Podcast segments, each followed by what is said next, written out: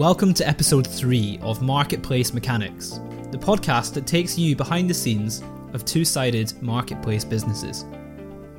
I'm James McCauley, and I've been obsessed with marketplaces ever since I began building a marketplace for booking musicians, Encore, back in 2014. Marketplaces are notoriously difficult to get right, which is what makes them so fascinating. And in this podcast, you'll hear the stories of the people and teams building successful marketplaces across every industry. In this episode, I'm speaking with Andrew Needham, a serial entrepreneur and the founder and CEO of Headbox, a marketplace for booking venues. I really enjoyed recording this interview with Andrew. We talked about the first days and weeks of building Headbox, the strategies Andrew adopted when launching the platform, how to balance your team's efforts between solving problems for customers and solving problems for suppliers, the benefits of building a SaaS enabled marketplace, and much more. If you're enjoying this podcast and you want to get an email every time a new episode comes out, then you can subscribe at marketplacemechanics.com and follow on Twitter at marketplacepod. You can also follow me on Twitter at the James McCauley. Now, although I recorded this introduction at home, the interview itself was actually recorded in the brand new podcast studio in Runway East's co working space in Soho. The studio is absolutely fantastic and it makes this episode sound 10 times better than previous ones. If you're interested in booking the studio for your own podcast, simply search for The Pitch Room on headbox.com. So, let's get this show on the road. So, I'm here with Andrew Needham, the CEO and founder of Headbox, which is a marketplace for booking venues. Andrew, welcome to the show. Thank you so much for coming in. First of all, what is Headbox? How do you describe Headbox in 30 seconds? Well, hi James. Thank you very much for uh, for having for having me here.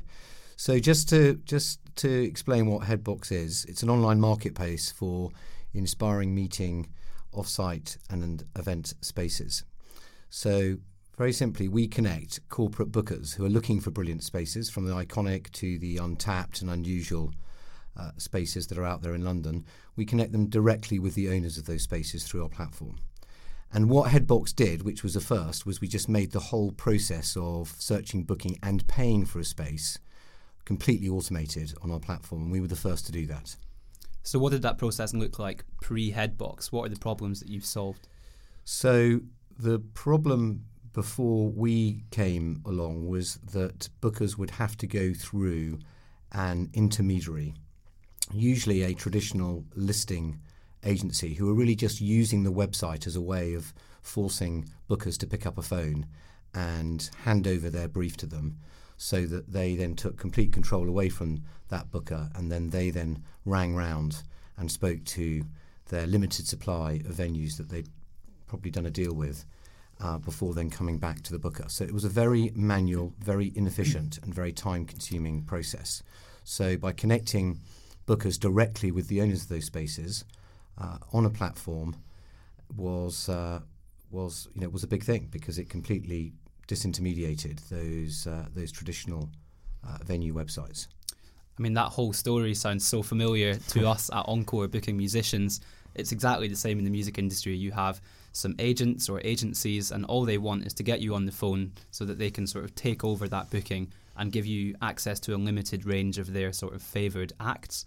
Um, it's not transparent. It's not you know it's not efficient, um, and that's such a similar story to other marketplaces as well. I think so many marketplaces spring up to disintermediate that that middleman and to make the process much simpler, just connecting supply and demand rather than going via um, an agent who's passing messages. Yeah, so, you're right. It's very similar. It's very similar. So, as far as like, Headbox's history is concerned, where did this idea come from? What what did the early days of Headbox look like?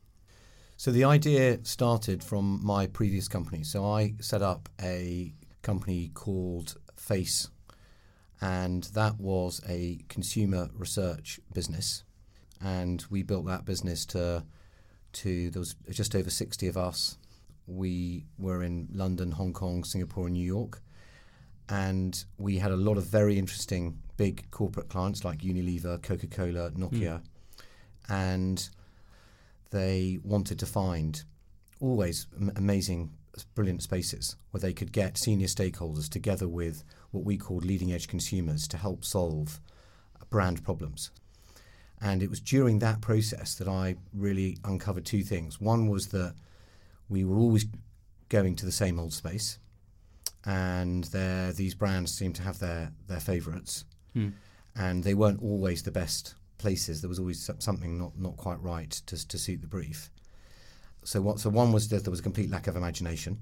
That that sort of point one around that, and the second was the whole process of trying then to to book that space and pay for it was uh, was very very complicated. And if you wanted then to go and find something that was uh, a bit more original, a bit Hmm. off the beaten track, just finding where those spaces were, and again following through with booking and payments was was very difficult.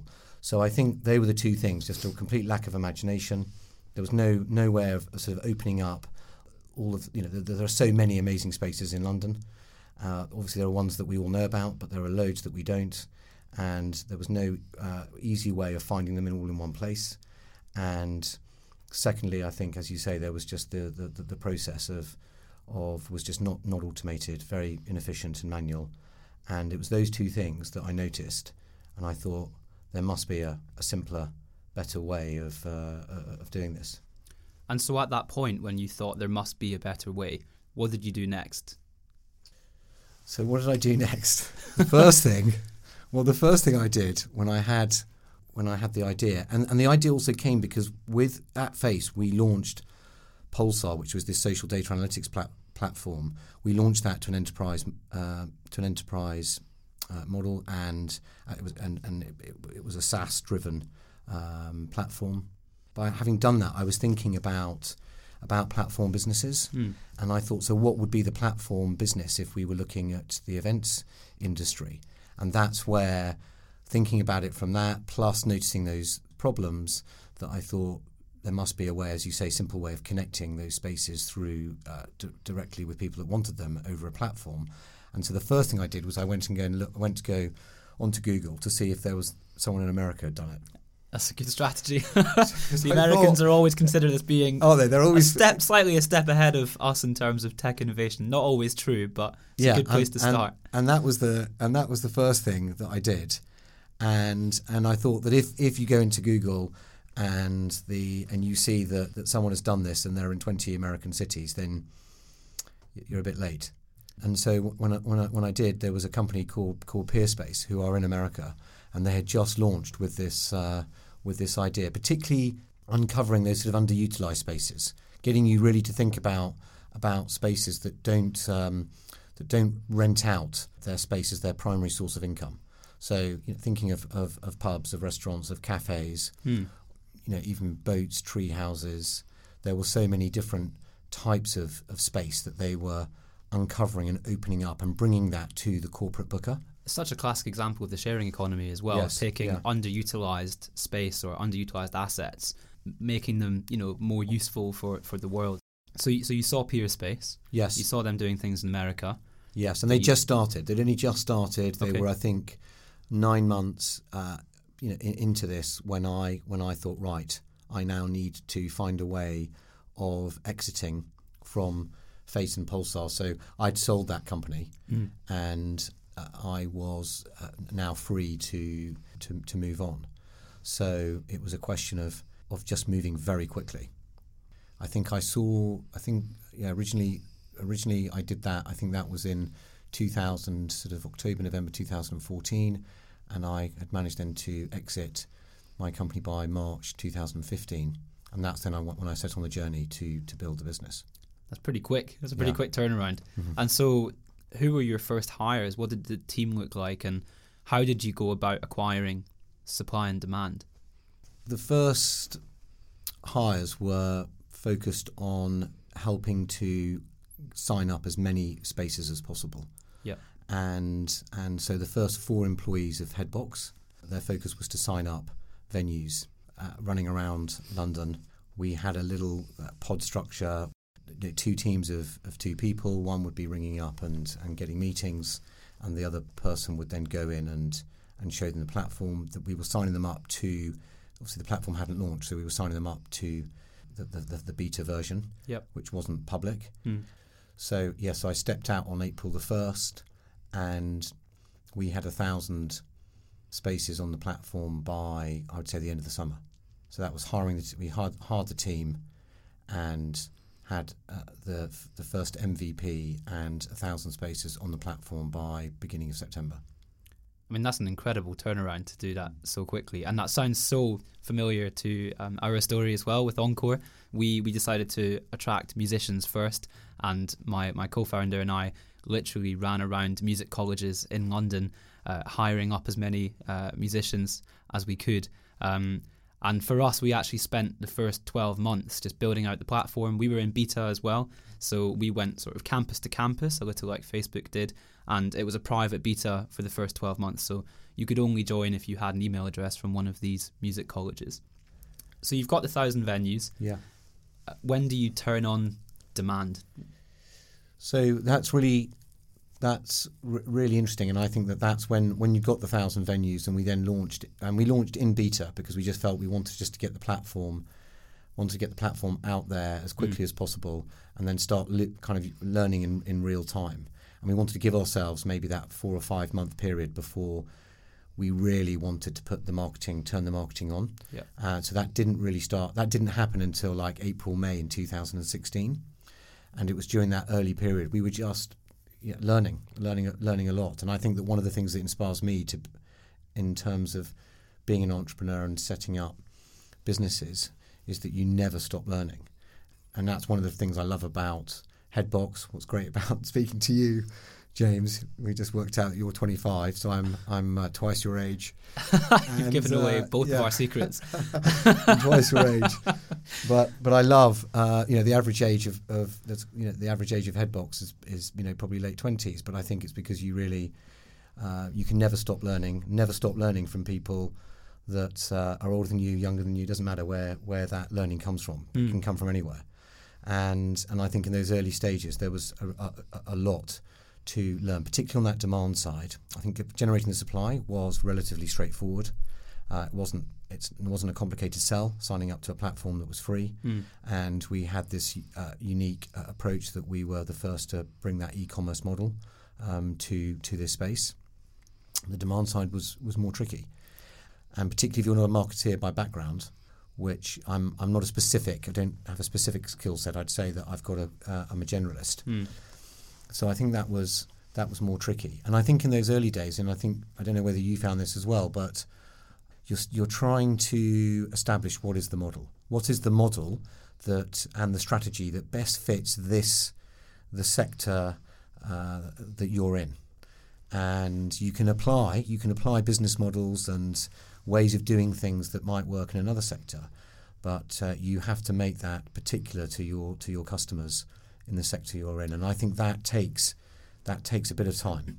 That sounds so familiar. So my business partner and I, James, we're both musicians ourselves, and I grew up in a family of musicians, so we knew our supply pretty well. Uh, we were, I guess, you know, suppliers on our own marketplace.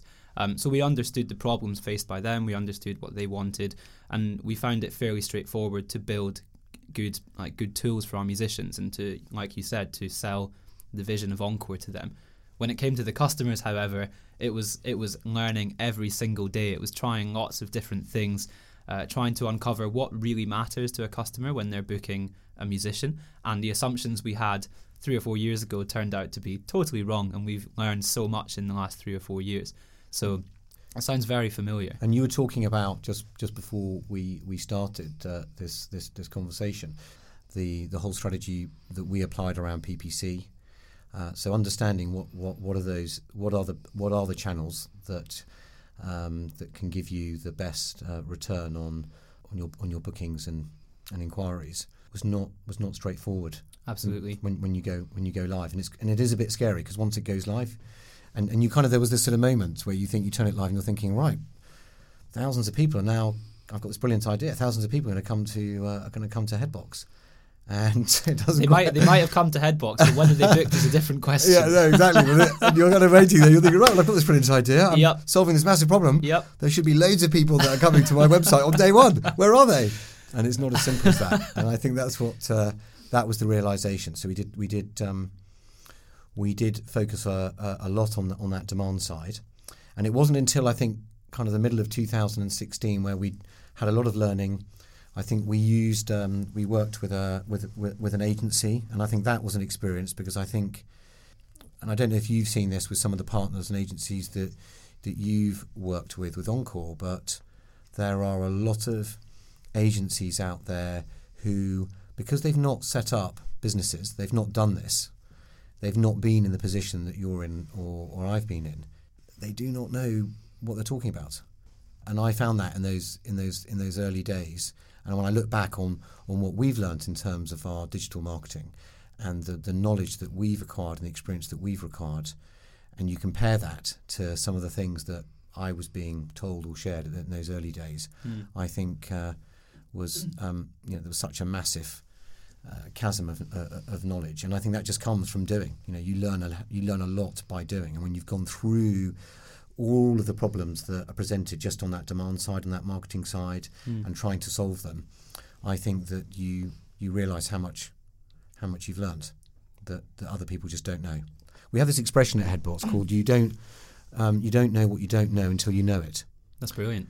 and and I know it's, it's a, um, and it, when we say it, it all makes us, uh, particularly with the, the, the, the early members of the team, it just makes us laugh because there are there are quite, quite there are quite a few few uh, few areas that, that that you just you just you just don't know until you've done it. We have, yeah, we have um, a similar thing actually. So you mentioned never stop learning, and that's exactly the wording of one of our core values. So we encourage everyone to constantly be um, upskilling themselves and investing in themselves, and we help them with that. But we also apply that to learning about our customers. So we realized last year, for example, we're talking to tens or like hundreds of customers every single day or every week, and we weren't categorizing that insight. We were getting these quotes from them, and they were telling us what frustrated them and what didn't. And so last year, I think it was in March, we just started a spreadsheet with pertinent quotes from our customers. If they mentioned something that they loved about Encore, if they mentioned something that they hated about Encore, it goes into a spreadsheet.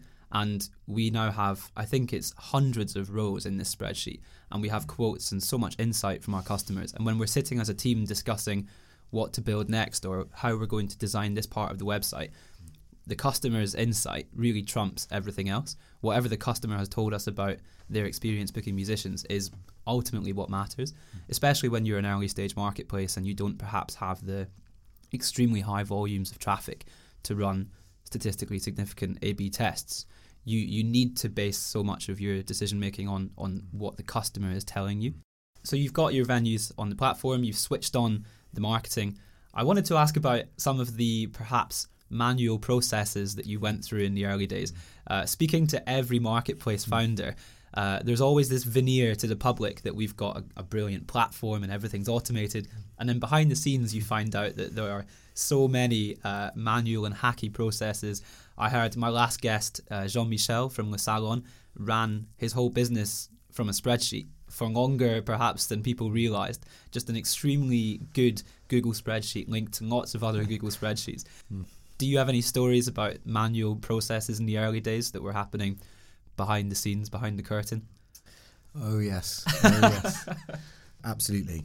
And and I think that when, particularly when you're trying to to automate uh, payments, and there's a lot of complexity, I think, when it when it comes to the area that that we're in, because there are a number of, of variables, Yep. and there are a number of customer needs, I think, along that user journey that we need to be uh, need need to be addressing that make it much more complicated than just buying a buying a, a- bedroom, for example.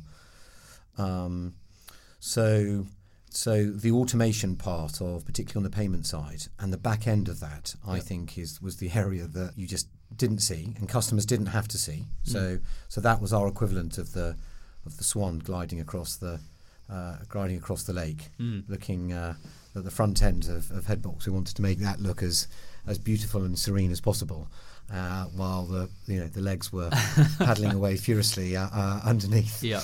and, uh, and and I think that makes sense because because you want that front end is is about attracting customers. It is about getting your customers, Yeah. and then it's about uh, the the kind of back end part is about is about servicing then then servicing them. So a lot of our focus was was was on that front end. Then as you as you start to scale, which which you will have seen, you then need to, to, to switch and make the whole experience as seamless as possible. Yeah, absolutely. And we had a similar thing with payments as well. Yeah, we yeah. talked about lessons learned, and and we the way we tried to do payments at first turned out to be totally wrong. Um, and there were certainly a lot of manual processes going on behind the scenes to give customers the impression that everything was incredibly smooth on the surface. And the way we asked for payment as well was that we said, please pay this booking fee and then agree to pay the musician, you know, off the platform. Uh, you know, it was never the end result we had in mind. We we now handle the whole payment from start to finish. So when we made the switch to handling payments ourselves and taking that whole payment and taking responsibility for the whole payment, there's one number they pay it to Encore, and Encore makes sure that that musician gets the money after the performance the approach we took in the early days just did not uh, did not scale, and we had so many confused musicians and confused customers. Uh, we think that the approach we've taken now is, is much simpler for everyone. Yeah, that makes sense. So let's talk about SaaS enabled marketplaces. So I was just listening back to this uh, part of the episode while I was editing the episode, and I realised that we didn't explain what a SaaS enabled marketplace is. So a SaaS enabled marketplace is not a marketplace enabled by cheeky attitude. SaaS stands for software as a service, and a SaaS enabled marketplace is basically a marketplace that offers software to its suppliers or to its customers that can be used separately to the marketplace. Um, so, for example, OpenTable is a marketplace for booking restaurant tables, but they also built reservation software that these restaurants could use outside of the marketplace. And so that's what a SaaS enabled marketplace is. It's a marketplace where buyers and sellers transact that also offers software to either suppliers or its customers. Now, back to the episode. You've described Headbox as uh, one of the first, I think the first SaaS enabled marketplace in the venues uh, industry. First of all, what is a SaaS enabled marketplace in your words? Well, it's really interesting because when we and I think we were just we were just touching on this again uh, before before our conversation started, and I think I didn't know I didn't had never heard of this this expression a SaaS enabled marketplace. When I first read, started to, to read some blogs about this, which was back in in 2017, it described quite aptly what we were pursuing as a strategy that we had started in 2016, the year a year earlier. So you'd been building it without realizing it was, you know, officially that was the, that it was called a, as. yes, it was Yep. known as a, as a SaaS and an enabled marketplace. Yep. And I think one of these blogs that I read said that there are there is you either start as a as a marketplace and then you bring um, SaaS elements to it, and, and broadly what that means is that you are developing tools Mm-hmm. and maybe services that uh, you know for your customers that you can charge a, uh, a recurring revenue stream for, and you can also start maybe as a SaaS platform that then adds a marketplace, or you start as a SaaS enabled marketplace. Yeah. And I think we were very much in the ilk of we started as a marketplace. We thought that that uh, we could just take that Airbnb model and apply it to to this industry, and it was it was not as simple as that. And I think when we were talking about earlier about about how you build that um, the demand side, and once you start building the demand, how do you then um, how do you then build the, the response from the from the supply, and then circling it back, how do you build the demand and the supply, and do those things in in kind of equal steps, so Yeah. you really build that uh, momentum Yeah. within the marketplace, which makes what we do, I think, m- much more difficult than just doing a SaaS platform. There are two, yeah, there are two customers you've got with two two, customers. two needs. You're almost Yeah. building two separate platforms that have to somehow bridge together Yeah. to, to handle that transaction. So I totally agree. I think Yeah. marketplace. I was told when we started Encore um, by an investor. Um, she said. I don't know if you realize, but marketplaces are incredibly hard to build. And I said, Yeah, I think I have a rough idea. I think I know it's going to be tricky. And years later, yeah, she was absolutely right. Marketplaces are incredibly difficult, but it's what makes them satisfying when you get them working. Yeah, when you get them working, and I think that's and so I think just coming back, you know, you talked about your focus on always learning and learning about your customers. And and that really then comes that comes down to solving our customers' problems both on the supply side and the demand side. And I think as as those problems emerged, we realised that just the things that we'd been doing in the marketplace mm. perhaps were not the best way of solving those problems for either our, our demand customers or on the, on the supply side. And I think that is where we felt there were other ways of, of solving those needs. Again, software software technology based. Yep. And um, and that's when I realised when I read this I read this article had come up with the SEM uh, and that, you know acronym, and I thought hmm. that's exactly what, um, what what what we've been doing.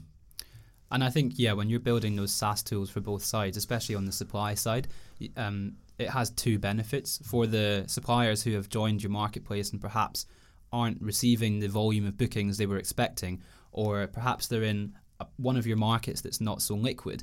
The tools that you build for them are what will keep them and, and sort of engage them on the platform uh, where they might otherwise have, have bounced and said, well, this marketplace isn't delivering bookings to me, so I'm going to stop investing mm. my time in it. Mm. You can also use the SaaS tools as a recruitment tool. Mm. So if you are onboarding suppliers, you can say, we haven't switched on demand yet, but we've built this suite of tools for you that will make your life as a supplier so much simpler. So I think it's a really smart approach, and I'm really interested to see how you guys develop this over the next few years which which leads on to the final section of our interview actually, um, which is on on the vision for Headbox. I know this is something that you you think about every day. where where do you think Headbox will be three years from now? So looking ahead to January 2022, what will Headbox look like, and what does the future of booking a venue look like? So we're so we're on a mission to reinvent the global events industry through through technology, and I think that is bringing that down to, to, to day to day, that is, as I say, about solving our customers' problems through through tech, and I think that's what really separates us from other players in this space. Mm. And I think the event, particularly the, when we talk about the corporate booking events uh, space, that where we're very focused on, uh, that uh, there is not a lot of um, IP or technology there that really should be solving problems um, that uh, uh, and, and automating them and making things simpler, faster, and easier. Yep. And I think we're very focused on that. And I think going back to the beginning of this conversation, it was about, and when we first started Box, was really finding what that model is and what's the the, the, the, the strategy behind this this SaaS enabled approach that we're taking. And I think that uh, that we've got that, and we're proving that in the UK. So it is now about, I think, ex- exporting this into um, into other markets and building scale. So that's what I would say our main focus in the three years is to is to is to start taking um, our, um, our our SaaS enabled approach into other into other markets, and we're we're starting that in, in 2019, which makes this year you know re- really exciting. That's incredibly exciting. And I know that you, as as a platform, as a company, you have already been pushing the boundary of what's expected in the venue space. I was at a conference last week, the London Summer Events Show, and I was talking to a London venue, and they were so desperate to have a 3D headbox model mm. made of their venue, and they, I think they were talking about their venue and their venue had had a very basic sort of 3D photograph taken of some of the main spaces. But he was saying, you know, he was almost lobbying his manager to get one of these headbox 3D experiences. Mm. And it, speaking to him and speaking to a few other venues about headbox, it sounds like you are definitely regarded as the sort of the innovator in the industry at the moment. Um, which which is you know incredibly exciting. No, thank you, and I think that and I think that and I think that where we started our journey very much around Headbox as a marketplace, I think that what uh, what will happen over the period of time is that we, we will we will become an event tech company mm. and be known as an event tech brand, uh, not just you know through uh, known through through through the product lens, but but uh, as I say, the the problems that that we're we're solving that may exist beyond just what you see in, in headbox.com. Mm. And and I think that's the journey that uh, that we that we're on. We want to be the number one event tech brand in, in Europe, and I think that, that that's uh, that's our our that's our, our, our, ambitious goal and our, and our and our focus. I mean, the events tech space seems like a space that is really just starting to um, emerge properly. I don't want to sort of be disparaging towards anyone in the industry already, but it feels like in the last few years, a lot of platforms and a lot of companies have started to realize that the way people book events and they book suppliers for events and find the spaces has been stuck in the past for such a long time. Whereas other more obvious verticals, you know, like getting a taxi or finding somewhere to stay, have been attacked much earlier by companies like Uber and Airbnb. So, yeah, I think that the events tech space is, is heating up as we speak. And I know a lot of other founders who are building marketplaces in food, in photography, in uh, you know, in music. Um, I think it's a really exciting time to be to be building a platform uh, for events. And I guess my final question then, uh, to wrap up the interview, is um, a lot of people listening to this mar- um, this marketplace mechanics podcast are building marketplaces themselves. They're people like us, they're other founders, or they're aspiring founders, people who have an idea for a marketplace or, or want to start one. What has been the biggest lesson learned as far as building a two sided marketplace is concerned? And if someone came to you and said, I'm about to start my own marketplace, is there anything I should know about now? What would you what would you say to them?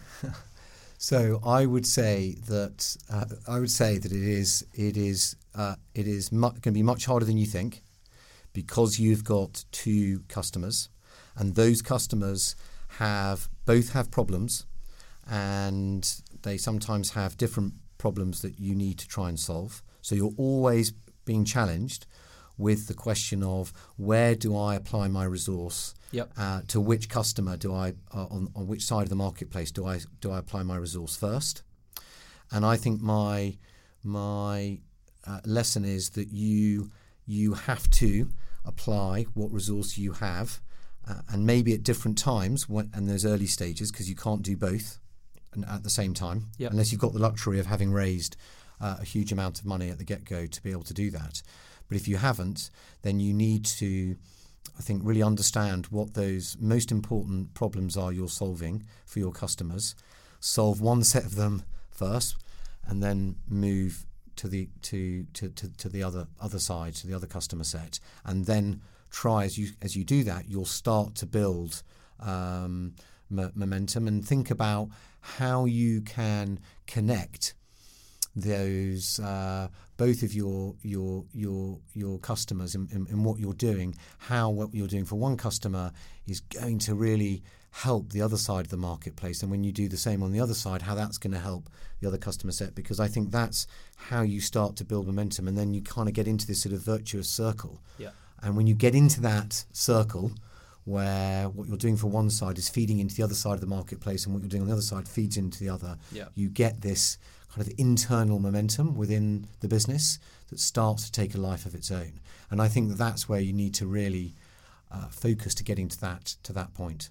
That is so bang on. Um, that and that again totally correlates with the lessons we've learned. I think looking from the outside in, other marketplaces, you perhaps think that these companies have been equally focused on supply and demand and have been bringing them up in tandem at the same time. But for us, there were periods of you know months where our whole team was focused on the supply side of the marketplace because we knew that we'd spent you know the previous six months building a great customer experience, but now our suppliers were struggling to load their dashboard because the number of inquiries they had was higher than we'd expected. So we'd spend a lot of time working with our musicians and then we would sort of swing the focus back and spend time for customers. And it's it's it's so difficult with a small team to do both at the same time but if you lift each one up and like you said if one feeds into the other you you get to that point where there's a flywheel hmm. where the growth almost feels easier once you hmm. get to a point where both parties know how to use your platform and it does solve the core problem